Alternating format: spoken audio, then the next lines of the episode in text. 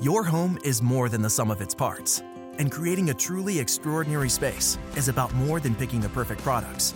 That's why the experts at Ferguson Bath, Kitchen, and Lighting Gallery are here to help you throughout the entire process to create a home that's as unique as you are. Bring your vision to us. Schedule your showroom consultation and see more from brands like Monogram at build.com/ferguson. With the Planet Fitness Black Card, you don't just get a great workout, you get a great perk out because your membership is packed with perks. For $1 down and $24.99 a month, you'll get perks like access to any of our 2,400 clean and spacious locations. Bring a friend anytime and both work out with tons of equipment that'll give you that big fitness energy. Relax in the Black Card spa and more. Work out and perk out with the PF Black Card. Join for just $1 down and $24.99 a month. Sign up for the PF Black Card for $1 down and get all the perks. Deal ends November 22nd. See Home Club for details. Molti di voi si ricorderanno che abbiamo già dedicato un video all'ascesa al potere del presidente russo Vladimir Vladimirovich Putin. Quindi questa parte risulterà ridondante per chi di voi ha già visto quel video, ma è pur sempre necessario partire dalle formalità per parlare di quest'uomo. Putin ha un curriculum corposo, a partire dall'essere stato un ex militare ed ex funzionario del KGB russo, pare della stessa Stasi.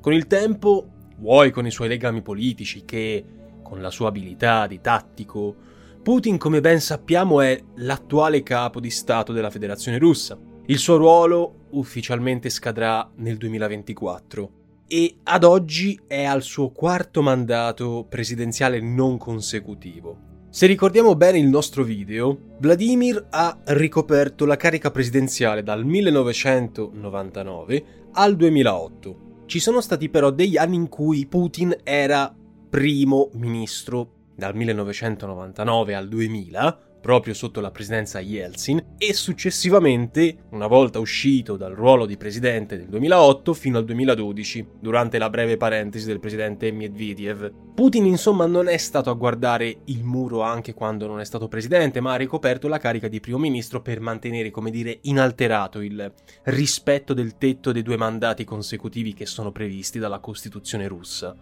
Dunque, in parole molto povere, Putin possiamo vederlo come soldato, spia, primo ministro e presidente. Quest'oggi però non parleremo di come Putin è arrivato al potere, per quello c'è il video dedicato. L'argomento di oggi verterà sugli assetti politici interni della Russia e soprattutto sul livello di democraticità del sistema politico russo. Dunque, per parlare di una questione così articolata, c'è da dire che se mai esistesse un esame universitario su Putin ci vorrebbe un semestre intero per parlarne nel dettaglio per parlare nel dettaglio di quello che alcuni hanno poi definito l'ultimo zar, talmente contorta, oscura e controversa è questa figura. Per partire con ordine, partiamo prima di tutto dalla valutazione della Russia che viene fatta da alcune organizzazioni internazionali per avere un'idea neutra eh, della situazione che c'è adesso.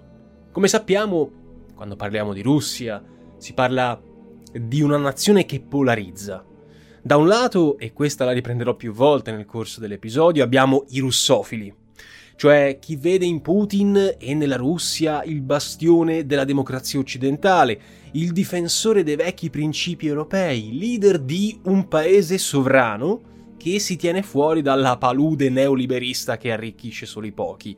Ho utilizzato una frase di un russofilo, ragazzi, chiarifichiamolo. Dall'altro invece, all'altro spettro appunto della polarizzazione, ci sono i russofobi, cioè coloro che criticano Putin a prescindere, che è il capo dei corrotti, dei mafiosi e degli oligarchi russi. Ho usato anche qui la frase di un russofobo. Ma per avere un'idea un pochino più bilanciata, io direi di affidarci agli indici. In particolare gli indici di percezione della corruzione politica che sono pubblicati da Transparency International, un'organizzazione non governativa, ricordiamolo, che riguardano l'indice di democraticità dell'Economist Intelligence Unit e sull'indice libertà globale di Freedom House. Insomma, nel 2020 questi indici stimavano un punteggio di 5,02 su 10, la metà insomma, collocando la Russia a margine tra un regime ibrido e un regime autoritario. Nel 2017 i valori erano anche più bassi, intorno al 4,95, quindi eh, rientravano nella sfera del pienamente autoritario. Questo riporta Transparency International. Altre organizzazioni che i russofili definirebbero occidentali e quindi manipolate in termini di dati, tra le quali troviamo anche Amnesty International, non parlano di rose e fiori quando si riferiscono alla Russia, parlano di corruzione, persecuzione e violenze contro l'opposizione politica, accompagnata da incarcerazioni, uccisioni arbitrarie, gravi limitazioni per le libertà di espressione e stampa, senza contare le accuse di brogli elettorali, tutte queste cose. Facciamo ora un breve inciso. Con tutto questo discorso e queste affermazioni che sono tese a osservare analiticamente il grado di democrazia in Russia, non si vuol sottolineare in questo episodio che l'Occidente non sia peccatore o immune da problemi. Questi problemi esistono dappertutto, anche nella democratica Grecia o nell'Immacolata Malta si uccidono giornalisti. Anche in Austria si minacciano di morti politici. Nella stessa Austria che tra l'altro è risultata prima nella lista stilata da Transparency International. Quel che conta qui invece è il grado. La Russia, come noto, è lo stato più grande del mondo per estensione geografica, con oltre 17 milioni di chilometri quadrati, ma non per numero di abitanti, perché ne ha circa 144 milioni, che si concentrano per i tre quarti nelle regioni europee, mentre una parte considerevole del territorio nazionale, la Siberia, che è ricchissima di risorse, è quasi disabitata per via del suo clima ostile. Ora, l'introduzione di un regime liberal-democratico sul modello occidentale potrebbe scatenare, ad avviso di molti osservatori, una serie di dispute territoriali all'interno di questo immenso spazio geopolitico, per non parlare del pericolo di secessione. Citiamo ad esempio soltanto il caso ceceno. Non dobbiamo dimenticarci che stiamo pur sempre parlando di una delle maggiori potenze nucleari del globo. Forse non è un caso se nella sua storia plurisecolare, dalla storia imperiale zarista a poi quella comunista, il paese non ha mai conosciuto un assetto compiutamente democratico. Oltretutto non sembra proprio che i russi siano dei fan della democrazia stile occidentale, così come le istituzioni liberali europee e statunitensi molto spesso criticano la Russia, così i russi fanno altrettanto con noi occidentali. Secondo un sondaggio commissionato dall'Istituto Nevada del 2015, soltanto il 13% della popolazione russa, 13%, pensa che l'adozione di un modello pienamente occidentale sarebbe conforme agli interessi nazionali. In base poi a questa risposta, il 16% preferirebbe invece una democrazia sul modello sovietico, anche se onestamente non saprei come interpretare questa risposta, mentre il 55% si allinea per lo più su specifiche tradizioni nazionali, il che è come dire che il regime in essere è approvato dalla maggioranza della popolazione. Aggiungiamo per inciso che 4 russi su 5 si sono dichiarati a favore di Putin eh, per la questione ucraina, per la questione Crimea e Donbass.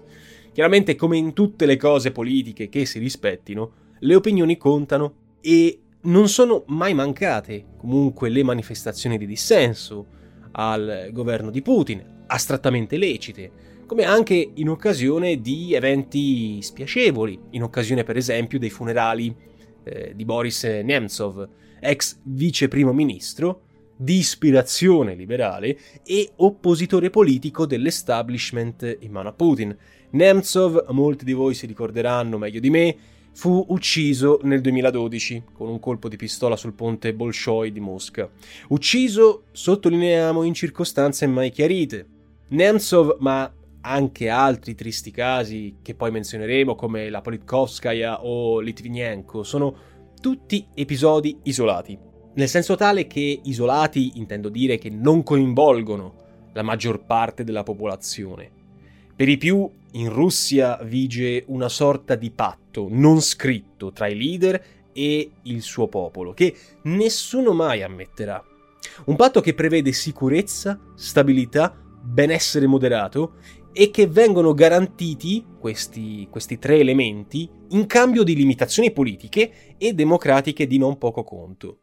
In un certo senso, nel comune sentire in Russia è come se l'introduzione di una democrazia occidentale, europea o statunitense, fosse vista come un meccanismo potenzialmente in grado di scardinare gli assetti interni nazionali e la stabilità del paese, che ricordiamolo, sotto il precedente presidente, Boris Yeltsin, erano praticamente inesistenti. Complice anche il fatto che, ma durante i suoi primi anni ci furono ferocissime privatizzazioni delle industrie chiavi sovietiche e l'aumento della criminalità e della povertà.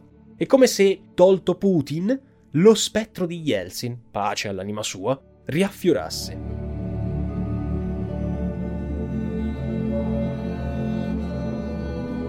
Ora, in Russia si vota periodicamente, questo va riconosciuto. Potremmo ironicamente dire lo stesso per l'Iran degli Ayatollah, ma le elezioni sono, come dire, gestite, per non dire manipolate, celebrate, con il contributo dei brogli perpetrati dal potere centrale. Se lo leggiamo all'ombra del patto non scritto di cui abbiamo accennato prima, io non ci trovo nulla di scandaloso, è una cosa normale, storicamente parlando in Russia. E solo gli ingenui che credono a Babbo Natale o che Lukashenko l'abbia sempre spuntata in modo pulito nelle sue elezioni politiche pensano che esistano elezioni non pilotate in Russia. Il partito di Putin, che prende il nome di Russia Unita, non a caso direi, è nato nel 2001 dalla fusione di due preesistenti forze politiche e ha un programma ufficiale di ispirazione conservatrice, nazionalista e legato a valori tradizionali, in campo economico le scelte di Putin variano molto, come anche quelle del suo partito, sono talvolta ispirate a matrici più liberiste, talvolta invece ispirate a un vero e proprio statalismo. Questo varia a seconda della fase contingente in cui ci troviamo. Nei fatti è una sorta di partito-stato, quello di Putin, che esprime dalla sua fondazione le massime cariche istituzionali e la maggioranza dei parlamentari. Alle opposizioni lascia, che pure esistono, eh, soltanto le briciole. Un voto in controtendenza però è arrivato con il rinnovo della Duma di Mosca nel 2019, quando, sia pure con poche migliaia di voti, è prevalso il Partito Comunista, che è diventata la seconda principale forza di opposizione. A pensarci è buffo, perché se togliamo il partito di Putin, in Russia troviamo ancora i comunisti. Magari quando non ci sarà più il nostro ultimo zar vedremo di nuovo un'Unione Sovietica 2.0. Chi può dirlo? La Russia è imprevedibile. Nelle ultime elezioni generali per la Duma federale che vi ricordo sono state condotte quando, due mesi fa, nel settembre 2021, Russia Unita ha conseguito la metà dei suffragi e la maggioranza dei seggi. Al secondo posto, come detto, ci sono i comunisti col 20%, mentre al vertice dei governatori locali, quelli che poi gestiscono in fin dei conti in Russia le province della federazione, siedono funzionari vicini al Cremlino e dunque vicini a Putin, talvolta eletti con procedure chiamate a ratificare le indicazioni di Mosca. Tal proposito, tra i primi provvedimenti adottati subito dopo l'elezione di Putin nel lontano maggio 2000, ci fu un decreto presidenziale con il quale venne rivisto l'ordinamento federale russo. In pratica, gli 89, che poi oggi sono 85 soggetti della federazione, furono tutti raggruppati all'interno di otto circondari federali, tipo, diciamola così, delle maxi regioni, alla cui guida vennero insediati uomini di fiducia del presidente, da lui liberamente revocabili. Nel 2004, dopo gli infausti attentati terroristici ceceni in Russia, vi ricorderete bene dell'episodio per esempio della scuola di Beslan con più di 300 morti. Putin optò invece per la nomina diretta dei governi locali, salvo ratifica delle assemblee regionali. Ma come dicevamo, il partito del presidente si è sempre garantito la maggioranza alla Duma, che ricordiamolo, la Duma è il Parlamento federale della Russia. Per cui uomini di sua fiducia, come Mikhail Fradkov, Viktor Zubkov o lo stesso Medvedev, si sono succeduti alla guida dell'esecutivo. Attuale capo del governo è Mikhail Vladimirovich Mishustin, un economista formalmente indipendente ma pur sempre scelto dal presidente russo. L'assunzione della carica di primo ministro da parte dello stesso Putin tra il 2008 e il 2012, grazie alla staffetta col fedelissimo Medvedev, insediatosi poi come presidente, non ha affatto ridotto il suo potere politico, come potremmo essere spinti a pensare Putin infatti, in questo periodo in cui lui non c'era come presidente, pure grazie ad alcune modifiche costituzionali che furono approvate nella fase finale del suo mandato presidenziale, ha potuto approfittare del potenziamento delle prerogative del Premier e ha continuato a esercitare un'importante influenza, sia nei rapporti internazionali, per esempio nella crisi della Georgia o del Caucaso, che all'interno della stessa federazione, dove gli altri ministri sono rimasti invece più semplicemente relegati al ruolo di meri esecutori delle volontà del capo del governo. In Russia la carica di presidente è una carica del tutto particolare. Il presidente della federazione russa, carica che Putin riprese, come detto, nel 2012 dopo la parentesi Medvedev, che a sua volta fece la staffetta poi prendendosi il posto di premier, viene eletto a suffragio universale e diretto ogni sei anni. Il presidente gode, secondo la Costituzione, di ampi poteri, dalla politica estera alla difesa e alla sicurezza. Nomina i più alti funzionari e i membri del governo, salvo approvazione della Duma. Cura l'applicazione delle leggi federali e dispone di un potere generico di tutelare i diritti e le libertà del popolo russo. Una recente riforma alla Costituzione, voluta dallo stesso Putin e approvata con referendum popolare, ha allungato fino a sei anni la durata del mandato presidenziale, consentendo allo stesso Putin, dopo la rielezione del 2018, di poter prolungare ulteriormente la sua presenza al Cremlino.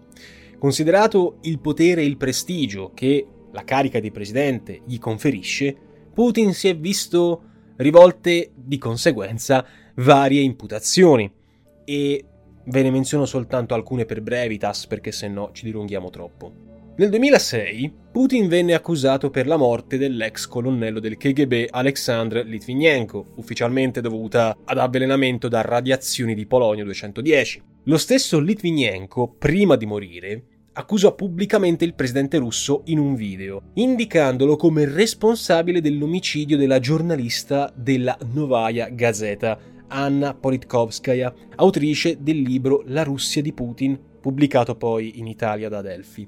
Nessuna di queste accuse è stata mai dimostrata e le indagini interne si sono concentrate invece sui terroristi ceceni.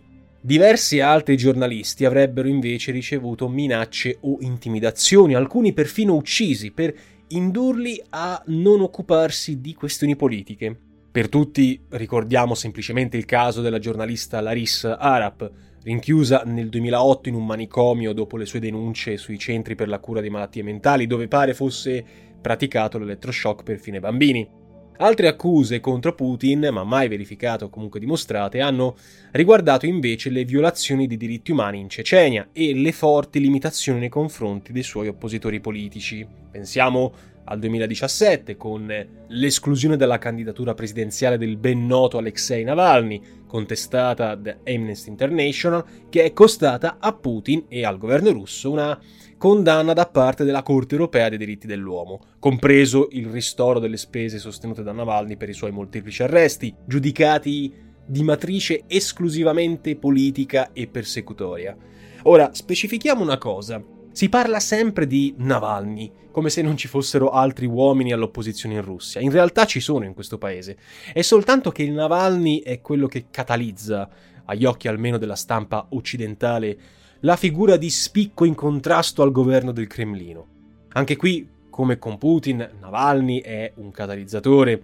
Per i russofili è una sporca pedina in mano ai sorosiani ho ripreso paro paro l'affermazione di un russofilo. Per i russofobi è il salvatore di ciò che rimane della democrazia, l'unica ancora di salvezza per avere una Russia più vicina all'Occidente. Anche qui, paro paro, ho calcato l'affermazione di un russofobo.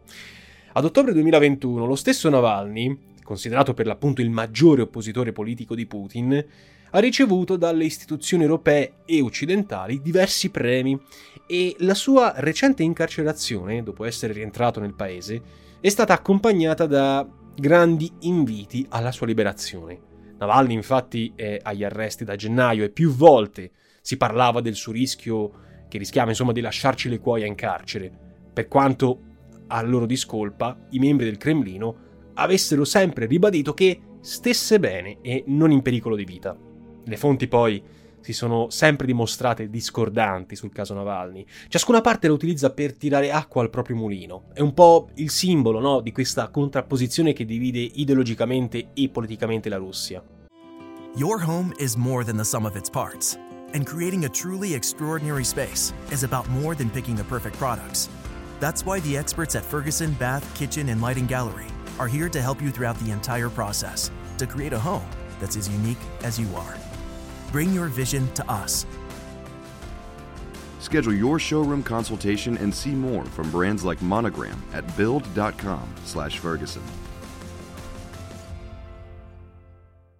With the Planet Fitness Black Card, you don't just get a great workout, you get a great perk out because your membership is packed with perks. For $1 down and $24.99 a month, you'll get perks like access to any of our 2,400 clean and spacious locations. Bring a friend anytime and both work out with tons of equipment that'll give you that big fitness energy. Relax in the Black Card spa and more. Work out and perk out with the PF Black Card. Join for just $1 down and $24.99 a month. Sign up for the PF Black Card for $1 down and get all the perks. Deal ends November 22nd. See Home Club for details. Per quanto suoni paradossale, viste le critiche mosse, sembrerebbe no nei suoi confronti, Putin si è comunque sempre schierato pubblicamente da anni per abolire, previa moratoria, la pena capitale, la pena di morte, a favore della quale invece si sarebbero espressi oltre il 70% del popolo russo. In Russia la pena di morte esiste ancora oggi, almeno formalmente, nel codice penale. È dal 96 che non si giustiziano condannati. Per quanto invece riguarda il fronte giudiziario, in particolare sul versante dell'indipendenza della magistratura, faremo meglio ricordare le parole pronunciate nel 2013 dal politologo lettone Nils Muizhnieks, commissario per i diritti umani del Consiglio d'Europa, secondo il quale, e qui cito, si rende necessario continuare a intraprendere grandi riforme per porre rimedio alle mancanze sistemiche dell'amministrazione e della giustizia e potenziare l'indipendenza e l'imparzialità del sistema giudiziario nella Federazione russa. Ricordiamo tra l'altro che, secondo la Costituzione russa, è lo stesso presidente in quanto tale a indicare al Consiglio federale, cioè la Camera alta, del Parlamento, a sua volta espressione degli stati che compongono la federazione, i nominativi dei 19 giudici che andranno a comporre la Corte Costituzionale russa, vale a dire il simbolo massimo a livello giudiziario della nazione. E quindi se ci sono problemi a livello della Corte Costituzionale russa, i problemi partono alla fonte. E dov'è la fonte? La presidenza. Ma oltre al lato istituzionale e giudiziario, Putin, tra le tante altre cose, ha dovuto difendersi anche dall'accusa di voler instaurare un culto della personalità. Tra gli accusatori inizialmente figurava quello che non ti aspetti, il presidente bielorusso Lukashenko, non precisamente un fautore della democrazia, sinceramente detto, che imputava Putin di voler monopolizzare i mezzi di informazione e di far circolare i suoi ritratti e le sue immagini un po' come facevano in epoca sovietica. Ora, il bue che dice cornuto? Fatto sta che negli anni sono fioccate inoltre imputazioni vere o presunte di abusi ai danni dell'erario, che, come sostenuto dall'analista politico russo Stanislav Belkovsky, avrebbero fruttato a Putin un patrimonio personale di 200 miliardi di dollari, cifra mai confermata, ribadiamolo, e che ne farebbe comunque l'uomo più ricco del pianeta se mai davvero fosse così.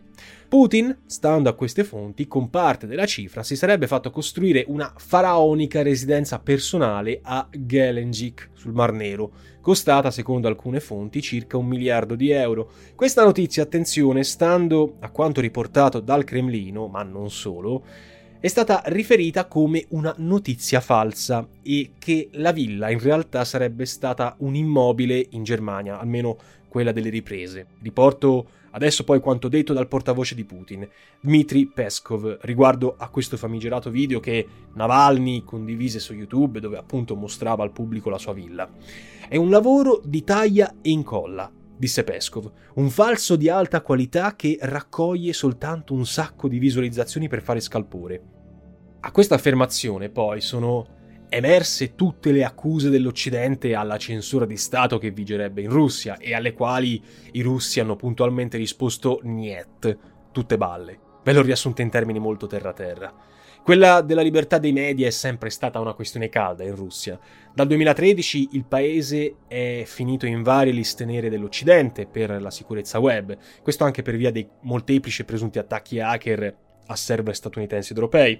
Da quando poi la piattaforma digitale VContact è finita sotto la gestione dell'imprenditore Usmanov, che a sua volta è diretto uomo d'affari e contatto all'interno del Cremlino, ecco i legami tra governo e mondo social sono sempre più stretti. L'8 settembre 2021 Roskomnadzor, Servizio federale per la supervisione nella sfera della connessione e della comunicazione di massa, senti là che titolo lungo, in parole molto povere, una sorta di censore federale russo a livello delle comunicazioni e delle telecomunicazioni. Insomma, Roskomnadzor ha bloccato i servizi DNS di Google e Cloudflare, il che ha provocato in Russia un blocco generalizzato di internet per circa un'ora. Nel 2019, due anni prima, la Russia aveva inoltre approvato una legge che richiedeva ai produttori di smartphone, ma anche computer portatili e smart TV, di preinstallare alcuni software di fabbricazione russa all'interno dei dispositivi.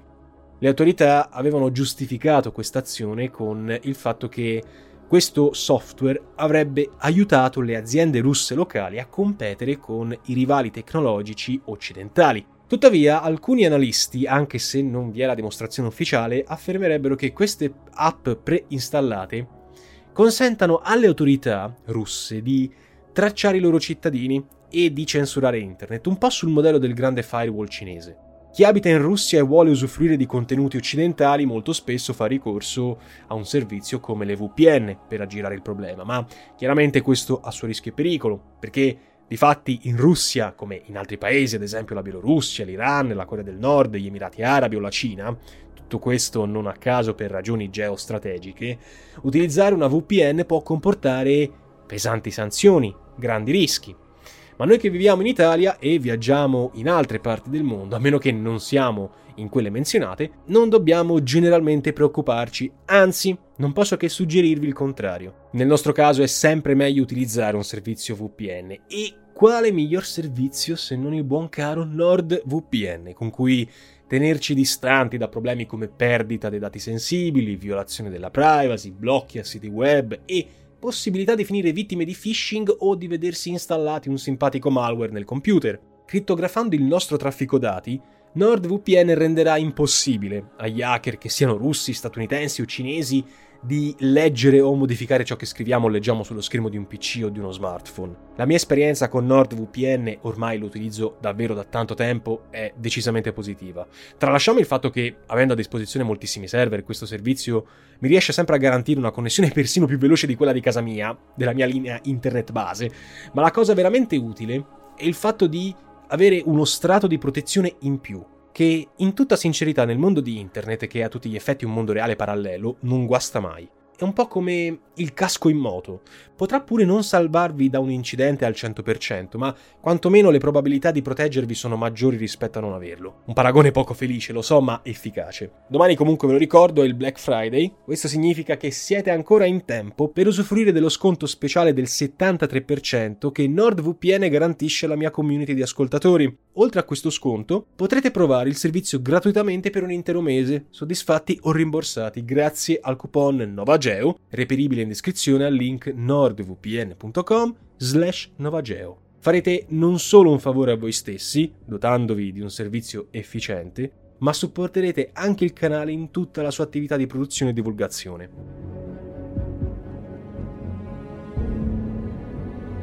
Ora, contrasti acerbi a parte con Navalny, Altro tasto dolente per i media occidentali perlomeno, ma che in Russia non sembra avere alcun minimo interesse, è la questione dei diritti omosessuali, dove anche qui Putin è stato accusato, questo per via delle normative sempre più restrittive che sono state approvate nel 2013 e che, col convinto sostegno della Chiesa ortodossa, vieterebbero nel paese ogni forma di propaganda o manifestazione a sostegno della comunità LGBT. Ovviamente precludendo a qualsiasi apertura verso una tutela o un riconoscimento legale della comunità omosessuale. Per la cronaca, due terzi dei russi si sono espressi a favore di queste misure, per quanto almeno non si sia arrivati al ripristino del reato penale di omosessualità di staliniana memoria, che poteva costare fino a 5 anni di carcere. Nel complesso, quindi, come vediamo, si tratta di un assetto tutt'altro che democratico, perlomeno secondo gli standard che noi occidentali gli attribuiremmo. Questo però non sembra compromettere agli occhi del popolo russo l'immagine e il sostegno per Putin. In un referendum celebrato nel 2020 e fortemente contestato dalle opposizioni per i presunti brogli, la maggioranza dei due terzi ha approvato varie misure recentemente varate dal governo, tra le quali il divieto di matrimonio tra le persone dello stesso sesso e le pensioni minime garantite. Quindi, come valutare il sostegno del popolo a Putin? Semplice. Vediamo cosa ne pensano il russofobo e il russofilo medio. Il russofilo dice che il popolo sostiene Putin perché si preoccupa veramente delle questioni interne, mentre il russofobo afferma invece che in realtà la maggioranza dei russi non può vedere Putin e che c'è soltanto una risicata minoranza che lo sostiene. Eh, che casino. Il bello e il brutto della politica. Non è una scienza esatta. Avrete notato che in questo episodio del podcast finora non ho menzionato la politica estera e gli affari internazionali per quanto riguarda almeno Putin. Per il momento mi basterà accennare molto semplicemente a una delle tante accuse che sono state rivolte a Putin. Una di queste è stata quella di aver provato a condizionare l'esito delle elezioni presidenziali statunitensi nel 2016 per favorire la vittoria di Trump contro Hillary Clinton. Oppure pensiamo alle altalenanti fasi nelle sue relazioni con l'Occidente, cui fa da contraltare il suo avvicinamento alla Cina e alla Turchia o all'Iran, che sono tutti ex nemici, se la vediamo così. La Clinton, per tornare un attimo a lei, ovviamente è inutile passarla allo scanner dei russofili russofobi. Già le sappiamo benissimo le opinioni in merito da parte di queste due fazioni. Non tiriamola per le lunghe. Precisiamo però, per correttezza di cose, che Putin ha sempre respinto e rinviato al mittente tutte le accuse e probabilmente non avremo dati certi finché l'era Putin non sarà ormai tramontata. Come tutte le cose, soltanto la storia saprà dirci meglio.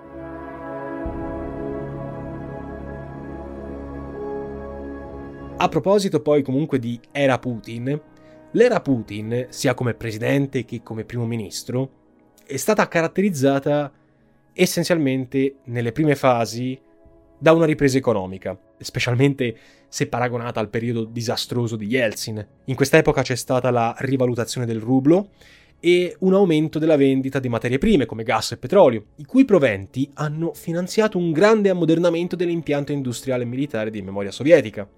Nel 2007 fu realizzato un nuovo missile intercontinentale, ci furono anche nuovi cacciamilitari, col proposito di restituire alla Russia la dignità di grande potenza, che tuttavia ancora oggi, rispetto a Stati Uniti e alla sempre più crescente Cina, fatica a tenere il passo. Ma comunque la Russia ha una presenza di tutto rispetto, non si può assolutamente ignorare. Sempre nel 2007, sul finire del secondo mandato, Putin ha annunciato l'uscita dal trattato contro la proliferazione delle armi convenzionali in Europa, assumendo come pretesto il suo mancato rispetto delle altre parti contraenti. Nello stesso periodo Putin si è poi opposto al progetto americano di realizzare il cosiddetto scudo spaziale, in pratica un sistema di radar antimissilistici in territorio europeo tra Polonia e Repubblica Ceca. Un no che ad alcuni analisti ha ricordato che la Russia avrebbe le sue motivazioni per sentirsi minacciata, tra virgolette, dalla presenza di uno scudo, chiamiamolo così, spaziale a conduzione statunitense. Qui riporto le parole di Philip Coyle, che è stato l'ex capo ingegnere di questo progetto. Se un giorno il sistema proposto per la Polonia, cioè questo scudo, riuscisse davvero a funzionare contro i missili iraniani, allora funzionerebbe anche contro quelli russi, diretti verso l'America. E questo è qualcosa che Mosca non può accettare. Altra cosa che preoccupa poi i russi è l'allargamento della Nato, che potrebbe coinvolgere l'Ucraina, oppure la creazione di nuove basi americane in un territorio controllato in passato dall'Unione Sovietica.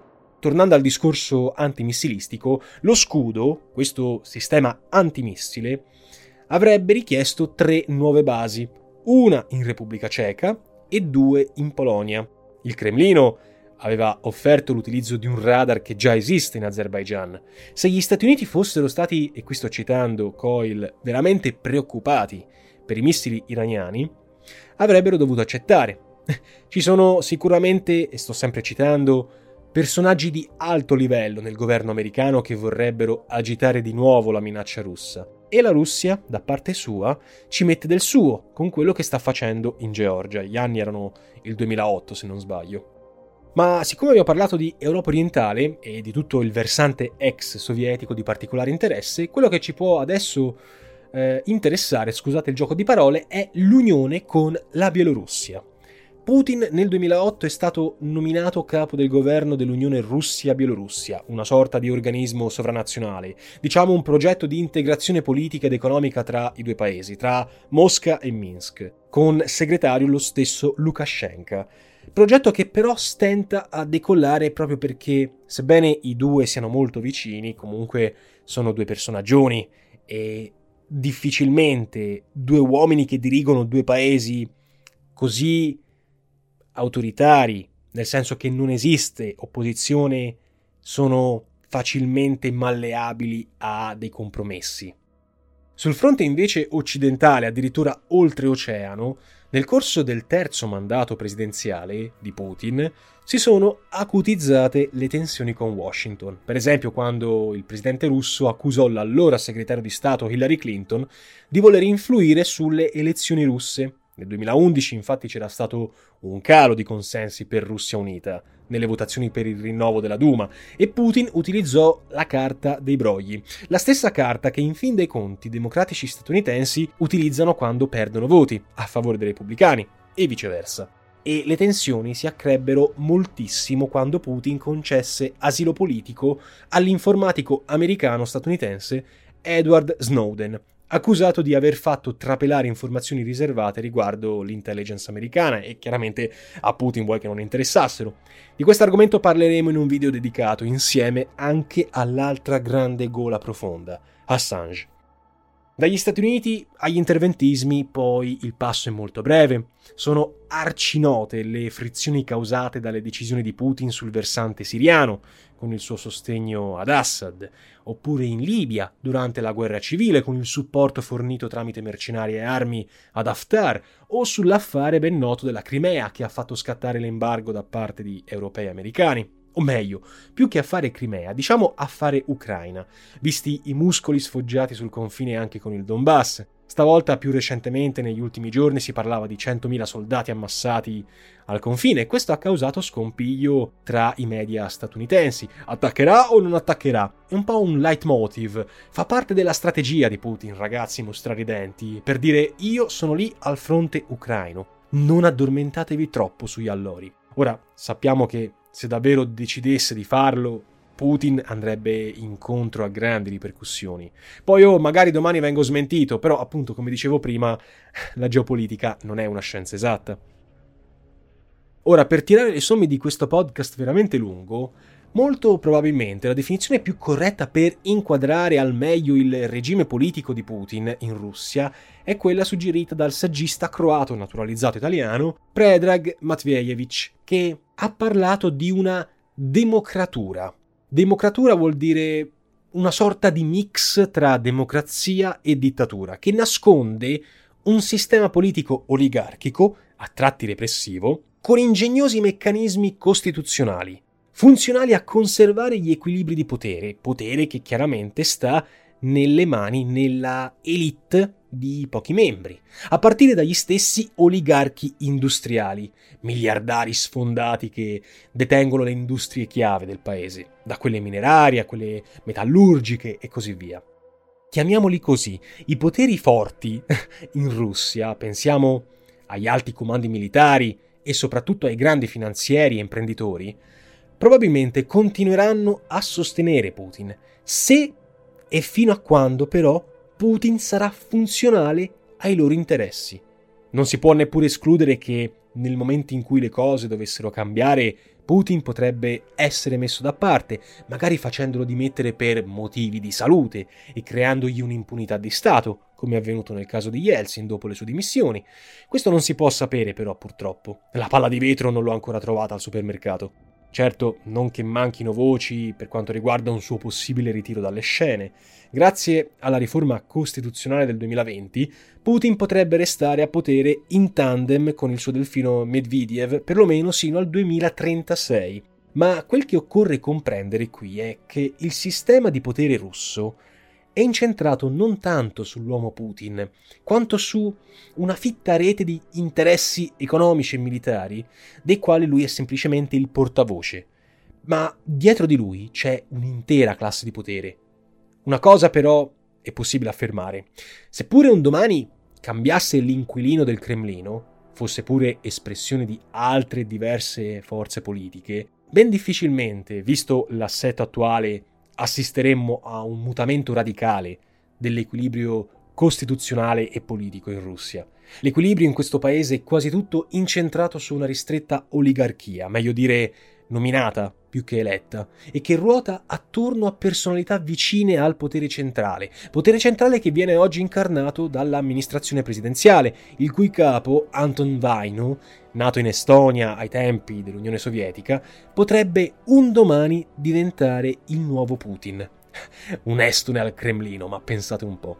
Se non si può propriamente parlare di voti liberamente espressi, tutte le tendenze che comunque emergono dalle varie consultazioni popolari, per quanto addomesticate, sembrano confermare un certo margine di consenso per Putin. Il consenso popolare c'è.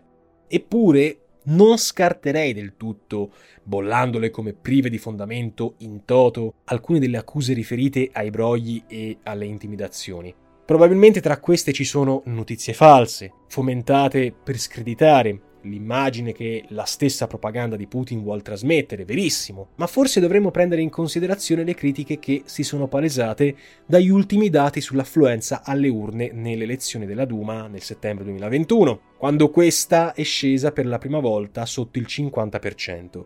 A livello politico non è cambiato nulla, ma forse con questa cosa, con il calo dell'affluenza, qualcosa comincia a smuoversi. Che sia l'inizio della fase calante del boh, tramonto politico di Putin, non potremo saperlo. Quel che è certo è che nei prossimi anni interpretare e predire il futuro della Russia sarà una cosa sempre più complessa e difficile. Un grazie enorme a tutti quanti per l'ascolto. Spero davvero che questo episodio, realizzato grazie all'aiuto del mio collaboratore Paolo, che come sempre mi sostiene sul fronte della produzione dei podcast e i cui contatti vi lascio come al solito in descrizione, vi sia piaciuto. Ci sentiamo la prossima settimana con un nuovo episodio. Vi ricordo che oggi, 25 novembre 2021, è uscito in tutte le librerie Feltrinelli e anche disponibile all'acquisto quindi in formato cartaceo e online, il mio nuovo libro Instant Storia Contemporanea. A presto, per Aspera ad Astra.